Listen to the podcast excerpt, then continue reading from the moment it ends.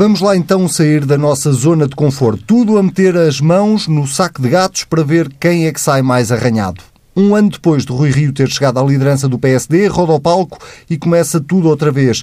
Farto de ver o partido a cair nas sondagens, Luís Montenegro decidiu pegar nas pistolas, uma em cada coldre, e ao jeito do Velho Oeste desafiar Rui Rio para eleições internas no partido. É preciso salvar o PSD, grita Luís Montenegro, um partido frouxo, sem estratégia nem posicionamento, que tem sido a muleta do PS e que se arrisca a ser humilhado nas eleições deste ano nem os adversários diriam tão mal. Em circunstâncias normais, Luís Montenegro deixaria que Rui Rio acabasse o mandato, mas estas não são circunstâncias normais. Está na hora de meter tudo em pratos limpos, acabar com este Bloco Central e voltar a fazer oposição à série ao Governo. Calma, que o Bloco Central vive e viverá para sempre enquanto nós cá estivermos. Quer Luís Montenegro queira ou não queira. Esta semana temos muito para desfiar, o PSD costuma dar-nos algum trabalho, mas ainda pretendemos falar das propinas e das várias posições que Marcelo Rebelo de Sousa tem sobre o assunto, consoante é cidadão, líder do PSD ou Presidente da República. Pedro Marcos Lopes, Pedro Adão Silva, sejam muito bem-vindos. Vamos começar pelo uh, tema do momento, uh, crise interna no PSD. Uh, eh, quase que diria que o tema do momento é quase o tema do momento há um ano. Uh, eu acho que a semana passada comecei pelo Pedro Adão e Silva, esta semana começo pelo Pedro Marcos Lopes, para te pedir, nem sei bem mas se calhar peço só uma reação uh, a esta decisão de Luís Montenegro de avançar uh, contra Rui Rio, alegadamente depois das declarações de Manuela Ferreira Leite aqui na TSF, uh, dizendo que prefere um PSD mais pequeno do que um PSD com o rótulo de direita. Foi só um pretexto? Foi, evidentemente. Foi. Bem, fazer uma pergunta aberta a um comentador, como tu sabes. Mas depois eu, eu depois é algo... Não, não, mas é verdade. Uh, podemos então começar pelo. Bom, pelo. pelo princípio.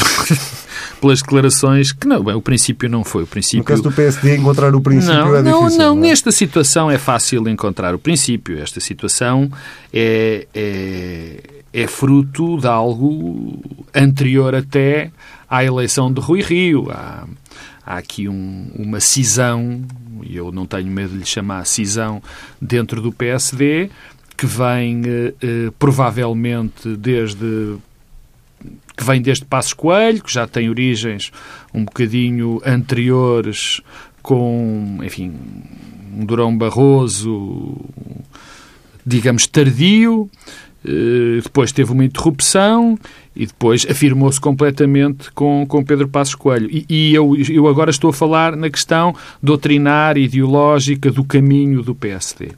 Portanto, quando Rui Rio ganha as eleições diretas dentro do PSD, há uma clara indicação, há uma clara linha estratégica que é prosseguida. Eu disse linha estratégica porque, a bem da verdade, é preciso dizer que a tática, depois dessa, dentro dessa estratégia, teve muitos erros e continua a ter muitos erros, até hoje teve, teve alguns erros. Mas a estratégia está bem definida, foi bem definida, desde o princípio que Rui Rio disse que queria recentrar o partido, que o PSD não era, nem queria ser, nem devia ser, nem estava nas suas, no, no, no seu ADN ser um partido de direita, e foi isso que disse claramente. Desde o princípio já o reafirmou várias vezes. E uh, doutora Manuel Ferreira Leite, na quarta-feira, salvo erro, limitou-se a dizer duas coisas que, na minha opinião, são uh, verdades insufismáveis uh, e ela tem, na minha opinião, razão quer na substância, quer na estratégia.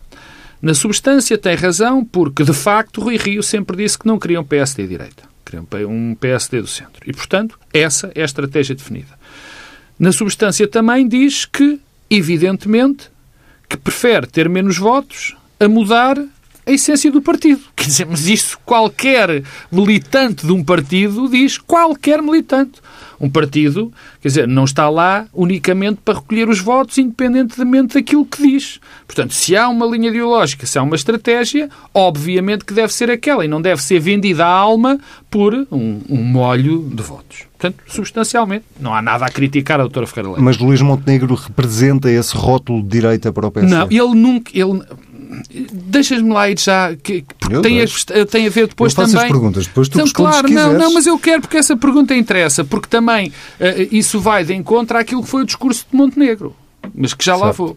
Mas deixa-me só dizer, em termos de estratégia, o que o Dr. Manuel Ferreira Leite disse, uh, foi também algo que é claro e que me parece evidente, a mim parece-me evidente, há muitos setores, há muitas, muitos comentadores e muitos setores do PSD que não, que não, para, para, que não é evidente, que é o seguinte, o PSD, se se encostar à direita, como alguns setores dentro do partido querem, eu estou convencido, e não sou só eu, que se que arrisca a ser um partido pequeno e sem acesso ao poder durante muitos e muitos anos. Porque, quer se queira, quer não, a realidade não é aquilo que, que, que se quer. É, que se quer é, é, aquilo que é. E o nosso eleitorado não é, não há não há, há, apenas uma pequena franja do nosso eleitorado que se revê na direita, naquela direita que muita gente dentro do PSD quer. E, portanto, se a curto prazo, eventualmente, devido à conjuntura e, sobretudo, por, por algo que eu disse aqui a semana passada, que foi a questão Centeno e a questão Costa, que não fizeram uma, uma governação à esquerda, mas sim ao centro, secaram o centro em favor do PS e não do PSD.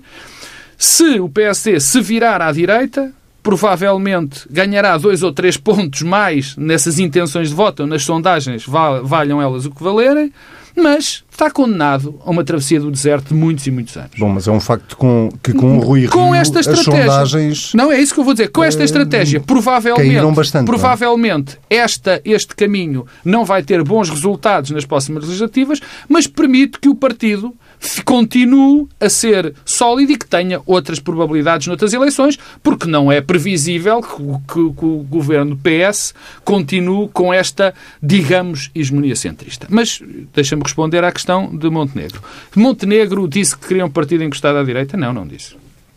Claramente não disse. Aliás, Montenegro não disse nada.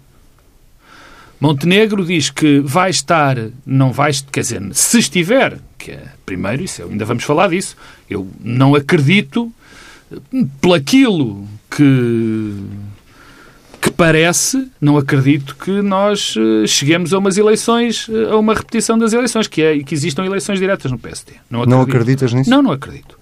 Uh, mas, se elas existirem, uh, Luís Montenegro diz que há duas estratégias diferentes. Mas não diz quais são as estratégias. A única coisa que Montenegro diz foi adjetivar a estratégia do Rui Rio como perdedora, condescendente. Isso não é nada, quer dizer. Mas não, isso não, não é propriamente uma estratégia. Porquê é que não acreditas que, possa, que o PSD possa ter diretas, entretanto? Bom, primeiro... Achas que o Rui Rio não vai responder eh, positivamente a este desafio político? Só se for inconsciente.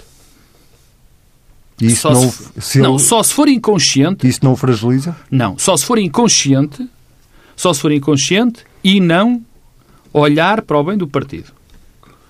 Inconsciente e não olhar para o bem do partido e suicida. Porque, vejamos, quer dizer, há um conjunto de regras para pedir umas diretas. Isso estás a discutir no plano estatutário? Não, não, não é só estatutário. Estou a dizer no plano político. No plano político, vamos lá ver. No plano político, Rui Rio foi eleito há um ano. Rui Rio foi eleito há um ano. Rui Rio nunca sujeitou umas eleições durante este ano. Nunca.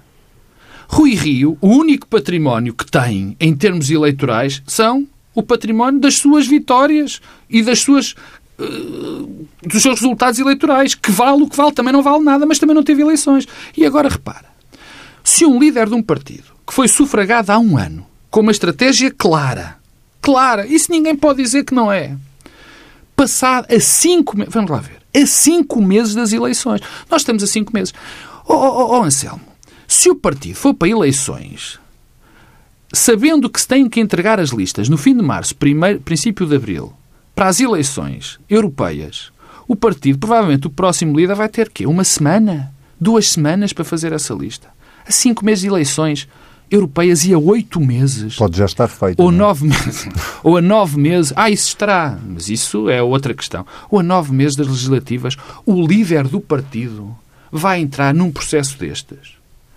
Eu, acho, eu achava que se Rui Rio não, se Rui Rio não fizer tudo para evitar umas eleições, ou seja, o que está estatutariamente definido e aquilo que os conselheiros quiserem, porque se, 60, se a maioria dos conselheiros nacionais não quiserem ir a eleições, não se vai. Era um suicídio. E depois há dois pontos. Isto é bom, numa certa medida, porque a clarificação fica feita havendo eleições, não havendo eleições. Rui Rio não sai fragilizado se recusar Rui este Rio, desafio. Claro que não sai, quer dizer, ele é líder há um ano. Eu não... Aliás, fragilizado, ele está desde o primeiro dia. Por óbvias culpas próprias depois, mas sobretudo por aquilo, por essa cisão que foi feita. O erro primário, já o que disse mais de uma vez, o erro primário foi não ter feito uma ruptura, eh, eh, não ter clarificado desde o primeiro dia quem é que eram as pessoas com que estavam, quem eram as pessoas que não estavam com ele. Isso não há dúvida nenhuma. E ele deixou arrastar, deixou arrastar a situação durante muito tempo. E agora, no fundo, Luís Montenegro faz-no favor em dois sentidos. Primeiro, porque vai haver uma clarificação, isso não tenho dúvidas. Só que essa clarificação vai ser dramática para o PSD, porque eu não vejo maneira de, depois deste discurso, deste tipo de reações, do partido se voltar a ver unido. Portanto, é muito normal que existam mais cisões dentro do partido, o que, na minha opinião, não é mau para o PSD. E, em segundo lugar, há uma coisa, e peço desculpa de já ir muito avançado no tempo, o Rio eh, precisava de um conflito. Rio vive melhor no conflito e este conflito vai, na minha opinião, ajudá-lo a, a, pelo menos, marcar uma posição de força dentro do partido, coisa que ainda não tinha feito. Pedro Adão e Silva, se há coisa que o Rio tem tido no último ano, é conflito. Precisava de mais, mais um? Não, vejo que de forma é que isto pode ser útil ou bom uh, para o PSD ou para qualquer um dos uh, líderes, seja uh, Rui Rio ou caso Montenegro se candidate e consiga de facto disputar eleições, Luís Montenegro. Acho que nada de bom pode, pode vir para o PSD daqui, porque na verdade isto não é nenhum momento de superação de um conflito ou de uma tensão, mas pelo contrário, mais um momento de reprodução da tensão que temos assistido já eh, há uns tempos. Há uma coisa que nós não podemos esquecer, é que eh, a crise económica e financeira, eh, um pouco por toda a Europa, deu cabo de pelo menos um dos partidos tradicionais do sistema partidário. Ou seja, se olharmos para a Europa do Sul, basicamente o sistema partidário que temos hoje tem pouco a ver com aquilo que tínhamos há 15 ou 20 anos. Ehm, e em Portugal continuamos a ser um, caso eh, um pouco surpreendente, às vezes, de resistência eh, dos partidos que existiam antes da crise. E eu devo dizer que eh, devemos começar a tomar como robusta a hipótese uh, do PSD não resistir como conhecemos à, à, crise. Acho que os sinais são manifestos disso mesmo. Ou seja, eu não vejo isto já como uma crise passível de ser superada, ehm, mas sim como uma manifestação já de uma fase muito avançada de uma uh, crise de desagregação e que, aliás, a explicação para aquilo que tem acontecido no PSD tem menos a ver com os equívocos e com os erros de Rui Rio, e eles são abundantes, mas muito mais com uh, fatores estruturais uh, importantes. Uh, e eu destacaria, destacaria quatro. o primeiro é o fracionamento programático do PSD. Na verdade, há três PSDs que coexistem muito mal e que, quando coexistem, é quando estão no poder um PSD liberal, um PSD popular e um PSD personalista. Um, Rui Rio, de alguma forma, é o representante do PSD mais personalista, se, se quisermos dizer, um, e uh, o PSD liberal e o PSD popular não convivem bem com esta fase em que o PSD mais personalista está uh, numa situação uh, ascendente. Montenegro é qual deles? Boa pergunta. Olha, é uma boa pergunta, porque Monte, repara, Montenegro não tem currículo para ser candidato a primeiro-ministro. Vamos lá ver se nos entendemos. Um, bem sei que já foram abertos precedentes antes, mas Montenegro foi líder da bancada parlamentar no passado recente do PSD. E isso é um problema. Porque uma das dificuldades que o PSD tem é que precisa de crescer eleitoralmente aqueles 30 e pouco por cento que teve nas últimas legislativas. E perdeu muitos votos entre as últimas legislativas e as penúltimas. E para recuperar esses votos precisa de romper com a experiência de passagem de poder com Passos Coelho, que é muito eficaz para fixar uma parte do eleitorado, mas que impossibilita o crescimento. Ora, de cada vez que Luís Montenegro falará, agora, aliás, ele hoje, ontem, fez várias perguntas. Todas as perguntas que colocou têm resposta na boca de Luís Montenegro, líder da bancada parlamentar de Passos Coelho. Portanto, isto é uma dificuldade para a afirmação uh, do, do PSD. Segundo uh, ponto muito importante, para além do fracionamento um, ideológico, tem a ver com a formação da própria geringonça. Quer dizer, uh, a geringonça tornou difícil que a alternativa no centro-direita seja crescer a partir do centro com um partido de charneira. Isso é muito difícil. E o Rui Rio ficou numa terra de ninguém, ao mesmo tempo que quer reposicionar-se. Reposicionar não, a existência também, mas o PS com este apoio parlamentar nesta formação de governo. Portanto, o Rui Rio colocou-se numa terra de ninguém, mas, mas em que o PS está, de certa forma, condenado a estar enquanto, e esse é o terceiro fator, enquanto a economia favorecer o governo. Portanto, o que pode resolver os problemas do PSD é a degradação da economia e das contas públicas que derrotarão António Costa. No fundo, é o diabo.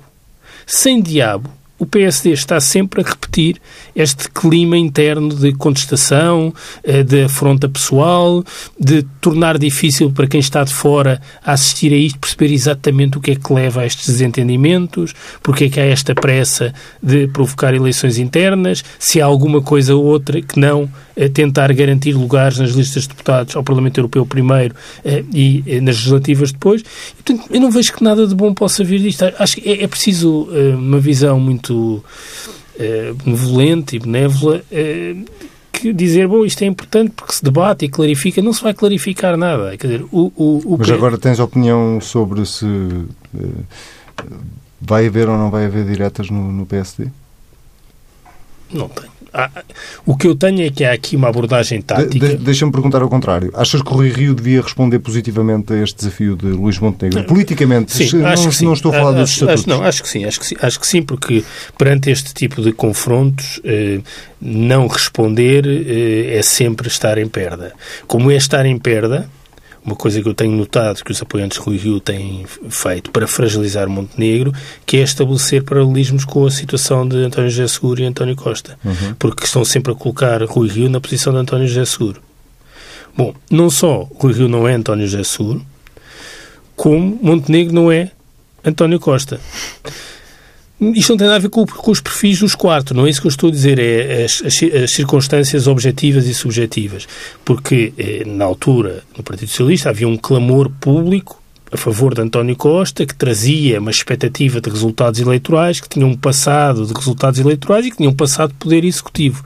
Tudo coisas que não existem no caso de Montenegro. Não tem passado executivo, não tem passado eleitoral e não há nenhum clamor na sociedade portuguesa de que Mas ele é que será capaz. Ao contrário de Rui Rio. E, e exatamente ao contrário, bem, Rui Rio tem resultados eleitorais, é alguém que, fora do PSD sempre foi olhado com alguma expectativa como podendo ser uma alternativa, com a vantagem de que não podia ser colado à passagem recente do PSD pelo governo. Portanto, o paralelismo não funciona, mas os apoiantes do Rio têm eh, mobilizado esse ar argumento eh, várias vezes. Agora eu não sou capaz de avaliar. Anselmo, desculpa, Pedro, mas uh, eu, eu acho que, se me permites, o, o Anselmo fez uma pergunta, mas tu não respondeste, quer dizer.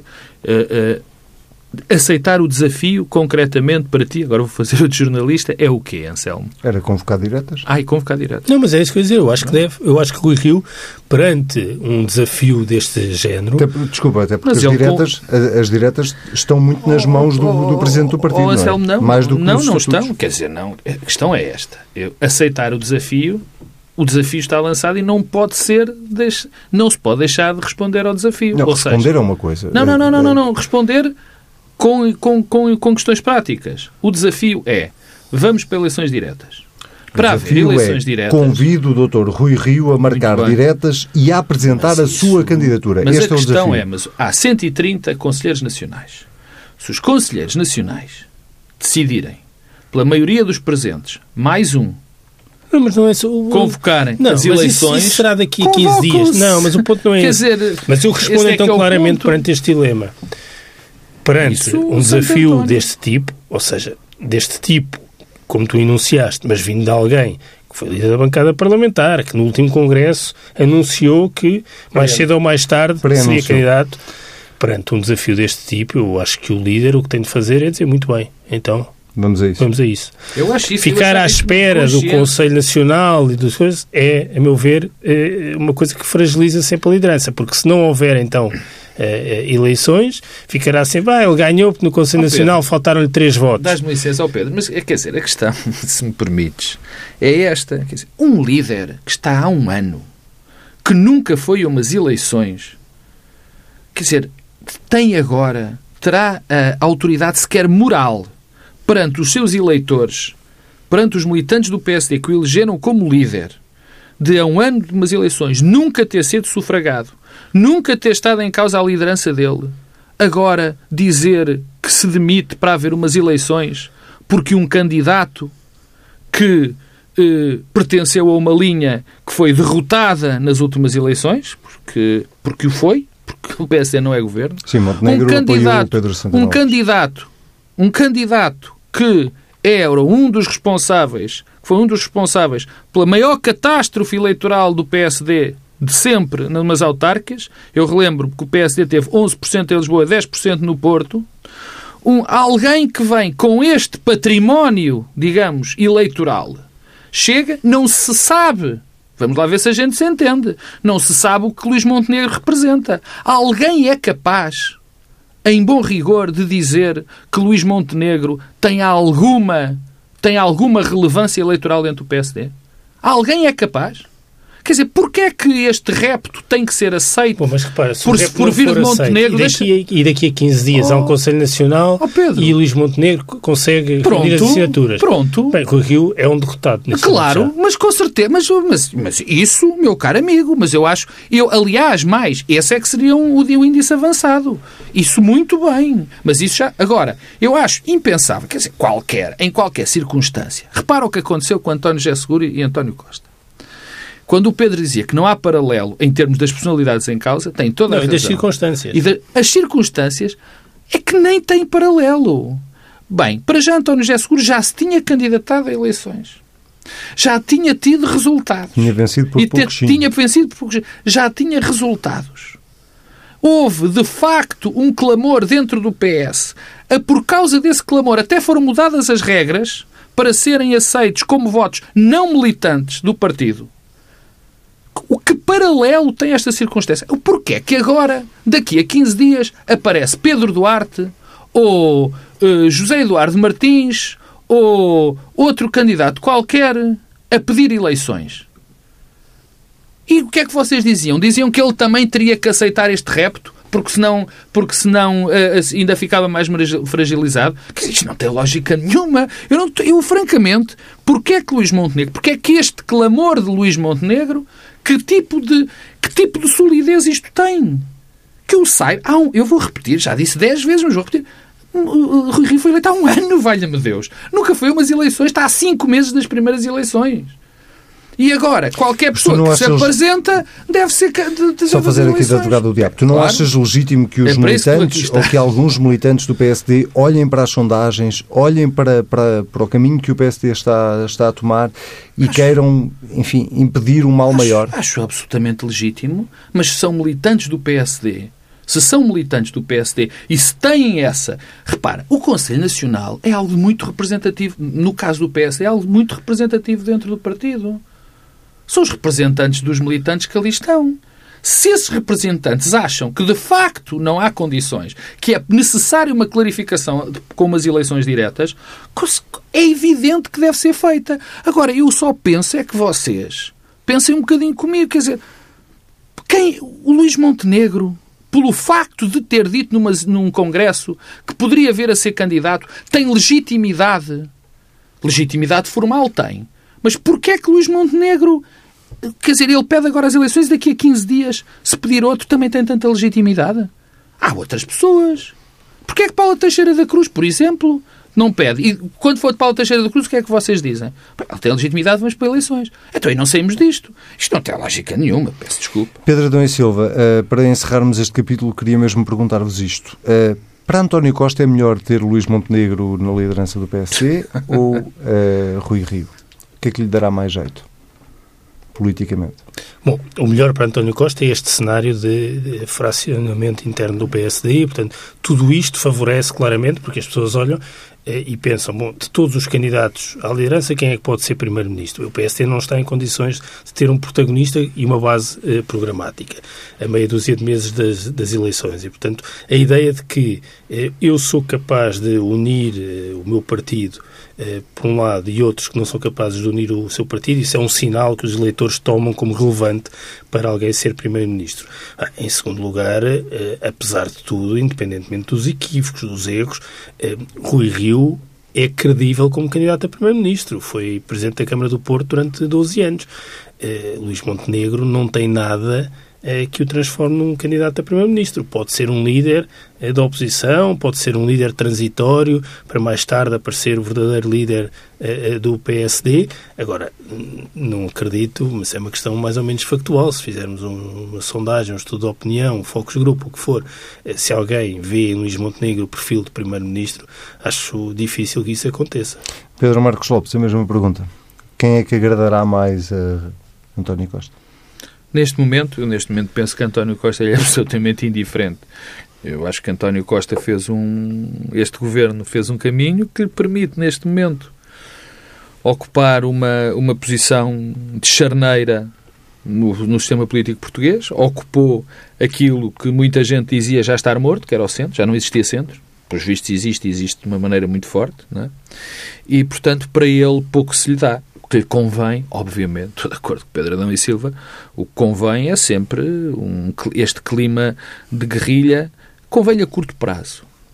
Porque eu também acho que eh, António Costa, como acho que todos os políticos conscientes e todos os cidadãos acham que esta situação no PSD a agravar-se, a não ser clarificada, ao PSD ter um, um resultado que o leva a fragmentar ainda mais o centro-direita, é muito perigoso para toda a gente. Mas para toda a gente. O que nós vivemos hoje, o Pedro há bocado falava sobre a possibilidade de, de estarmos a assistir a uma espécie de, de debacle do PSD.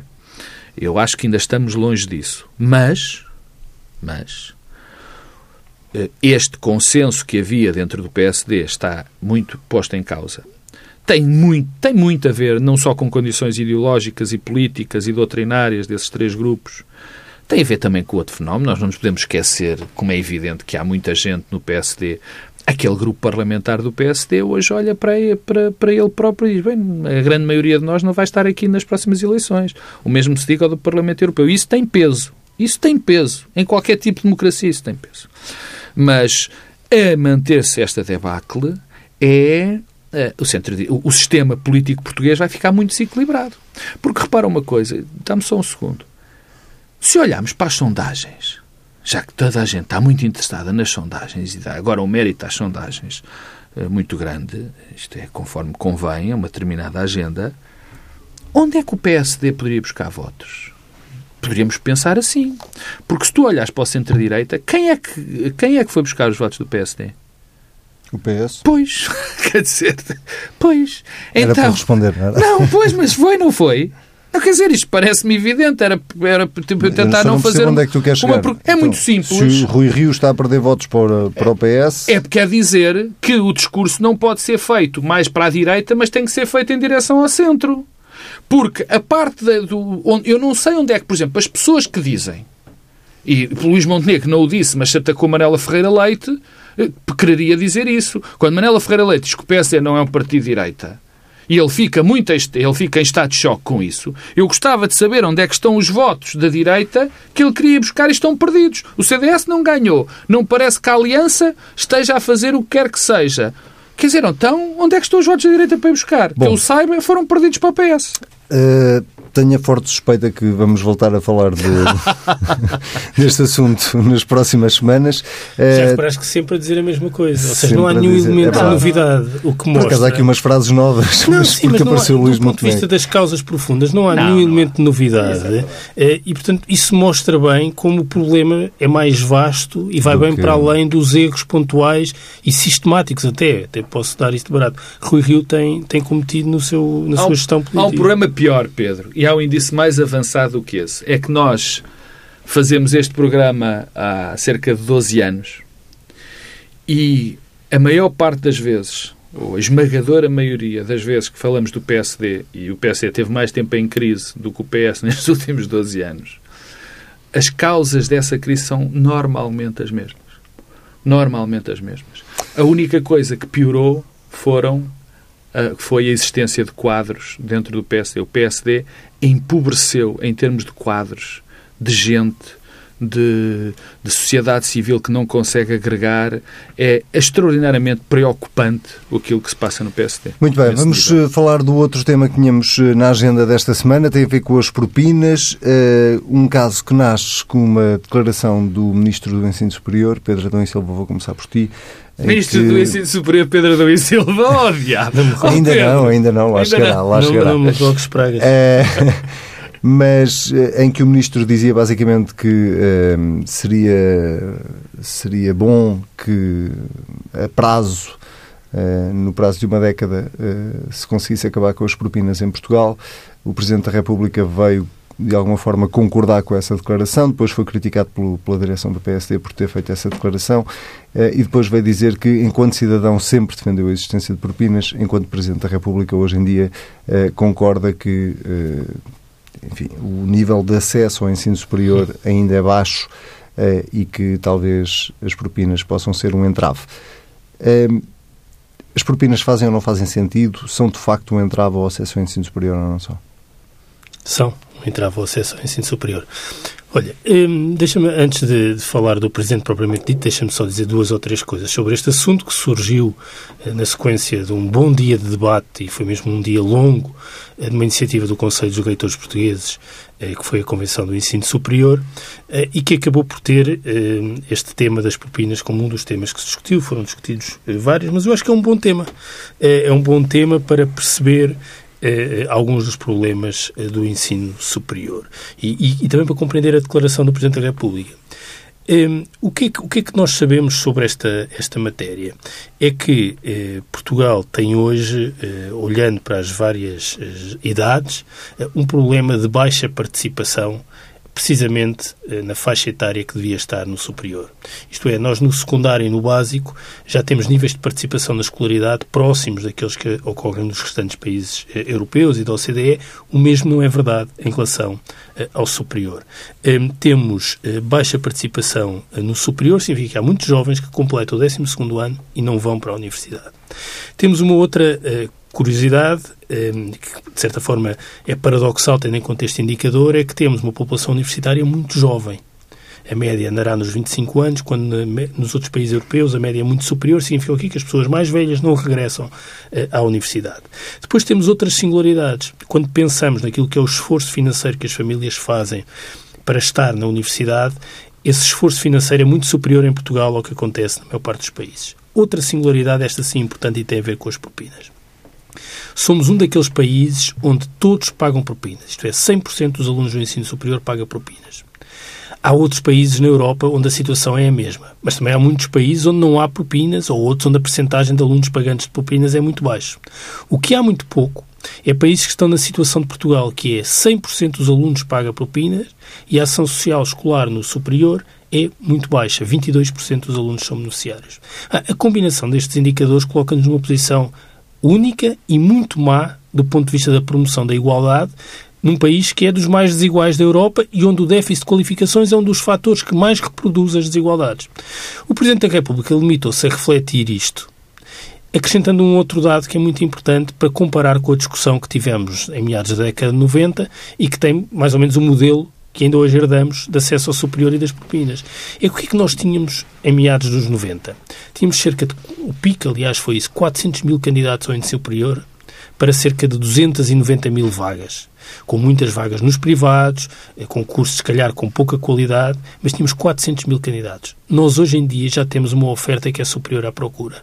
Isto é, o número de jovens que se candidatam ao superior têm declinado brutalmente. Face ao número de vagas. Face ao número de vagas, que também baixou, num contexto em que é difícil financiar e pagar o superior e quando nós precisamos, até para cumprir metas europeias, de aumentar a população para superior. Concluir. Para concluir, a dimensão de financiamento das famílias através das propinas é uma das dimensões que merece um debate em torno do superior. Não encerra todos os debates, nem é para resolver amanhã. Mas quem pensa que em 2019 discutir o ensino superior não é regressar ao tema das propinas, porque as circunstâncias mudaram muito em relação a 96, 97, a altura em que Marcelo Rebelo de Sousa era líder do PSD, está equivocado. Portanto, se as circunstâncias mudam, é natural que os políticos mudem a sua opinião e aquilo que são as soluções boas. Carlos o Presidente César, da República limitou-se a refletir isto. Carlos César mandou um recado, entretanto, ao Ministro do Ensino Superior, dizer que o PS não tinha de todo nada previsto para uh, ir ao encontro da, da expectativa do Ministro dás-lhe alguma importância? Não faço ideia se tem ou não, porque a legislatura está a encerrar. Naturalmente, isto não é uma discussão para esta legislatura, mas se o PS não tem nada para discutir sobre este tema, faz muito mal. É bom que tenha, porque eh, julgo que é necessário eh, voltar a discutir o superior a política para o superior não está acabada nem encerrada e não pode ser hoje uma discussão em 2019, 2020, 2021 como se estivéssemos em 96 ou 97. Isso não pode acontecer. Bem, se o Presidente da República percebe isto, me parece bastante claro, ótimo. Eu, aliás, estive na Convenção do Ensino Superior, assisti aos debates e, portanto, julgo que, que, a reflexão, com muitas divergências entre os vários protagonistas, entre os vários reitores, entre pessoas que vieram de universidades diferentes, não há uma convergência total, mas há, pelo menos, uma identificação de que há matérias que têm de ser discutidas e a questão do financiamento e do esforço das famílias e, por exemplo, o financiamento das propinas do segundo ciclo, isto é, do mestrado, em que Portugal é o país que mais sobe o valor das propinas do primeiro para o segundo nas comparações internacionais, isto tem e merece ser discutido. Se o PS acha que isto não merece ser discutido, o problema é mesmo do PS, também já não é só do PSD. Pedro Marcos Lopes, eh, onde é que te situas neste, neste debate? E situa-te apenas em dois minutos. Não, para já, eh, eh, eu acho este debate fundamental, aliás, porque eu próprio também quero ser melhor esclarecido. Daqui digo já que a minha posição neste, neste, neste aspecto está longe de estar fechada porque eu não tenho ainda acesso à, à, à, maior parte da informação. Por exemplo, o Pedro Ação e Silva agora mostrou ter. Agora há dois. Não, o Pedro e Silva mostrou. Porquê? Chamei Pedro. Ação. Pedro Ação, Ação e Silva. A ação da Silva. Era uma mistura de Pedro, Pedro com Adão e Silva. Pedro... É, pronto. Mas há, há, aqui, há aqui pelo menos dois, dois pontos fundamentais. Que, enfim, nós quando discutimos isto temos que enquadrar, eu pelo menos tenho que enquadrar isto dentro da linha de pensamento, tem a ver com dois pontos fundamentais. Primeiro, ver qual é que é o nosso, um dos nossos problemas que tem, um dos problemas que, na, que a nossa comunidade tem, que é o déficit de qualificações, que é evidente. Se a existência de, das propinas bloqueia ou não bloqueia o, o, o, acesso a essas qualificações e, portanto, o baixar das desigualdades. Se há ou não maneira de o Estado ter uma ação eh, mais assistencial dentro das pessoas que têm vontade, mas que não têm dinheiro, ou seja, vale a pena pôr tudo sem propinas e subsidiar as pessoas que não têm capacidade financeira, uhum. ou seja, ter uma ação local. E a quarta tem a ver com qual é o papel dos impostos na nossa comunidade, ou seja, os impostos servem ou não servem para o Estado ter um determinado tipo de ação e se faz sentido ou não as pessoas corrigirem as pessoas, elas próprias, corrigirem essa desigualdade, digamos assim, além do, do, que já, do encargo que já têm com os impostos. Portanto, é dentro destas quatro linhas que eu, que eu terei a minha decisão. Se, por exemplo, me disserem, não, é evidente que neste momento é impossível ter uma ação direta sobre os, os alunos com menos capacidade financeira e nós temos um grave problema de acesso para essas pessoas por elas não terem esse apoio. Eu, a resposta parece-me evidente. Sendo um dos nossos, dois dos nossos maiores problemas o nível de qualificações e a desigualdade, é evidente que eu direi sim, senhor, acabem-se as propinas. Se me disserem que isso pode ser garantido de outra forma, permitindo a que os mais ricos não paguem propinas e que os mais pobres as não paguem devido a uma assistência direta do Estado, provavelmente eu terei uma opinião diferente. Pedro Adão e Silva, não, muito rapidamente. Rematar? Eu queria rematar dizer que a ação social no superior, quer dizer, a elegibilidade é mesmo muito baixa, ou seja, é preciso ser de famílias de recursos mesmo muito baixos para ter direito à ação social. Hum, só para tornar isto claro, eu queria só dar um exemplo, só para contar um episódio. Eu, eu normalmente, nos meus alunos do segundo semestre do terceiro ano, isto é, o último ano das licenciaturas como elas hoje existem, aquilo que é o primeiro ciclo, costumo perguntar sempre eh, na turma eh, o que é que vocês tencionam fazer a seguir, ou seja, se vão continuar a estudar, se querem ir trabalhar. há demasiados alunos que me respondem eu queria continuar a estudar, mas não tenho dinheiro. Isto quer dizer que, com Bolonha e com as licenciaturas terem passado três anos, com depois mestrado, mestrado integrado nos casos, noutros não, nós criamos aqui um outro mecanismo de desigualdade, que é a diferença das propinas do primeiro para o segundo ciclo, isto é, da licenciatura para o mestrado, é tal que há um conjunto de alunos que, apesar de conseguir fazer a licenciatura, não consegue fazer o segundo ciclo. Ora, sabemos hoje que isso também tem um prémio salarial e um prémio de emprego muito significativo ter feito logo o mestrado. E eu pergunto-me se nós devemos aceitar que alguém que tem condições do ponto de vista das notas, que tem vontade de estudar, em Portugal pode responder: Eu gostava de continuar a estudar, mas não posso. Ah, se nós achamos que isto não é uma discussão relevante e se o PS não tem esta discussão para ter, eu pergunto-me quais são as discussões que o Partido Socialista tenciona a ter e travar nos próximos tempos. Muito bem. Pedro Adão e Silva, Pedro Marcos Lopes, eh, nós voltamos a encontrar-nos daqui uma semana. Quanto a si, já sabe, eh, pode voltar a ouvir o Bloco Central desta semana. Basta para isso ir a tsf.pt. Se quiser comentar, basta usar o hashtag TSF Bloco Central. Até daqui uma semana.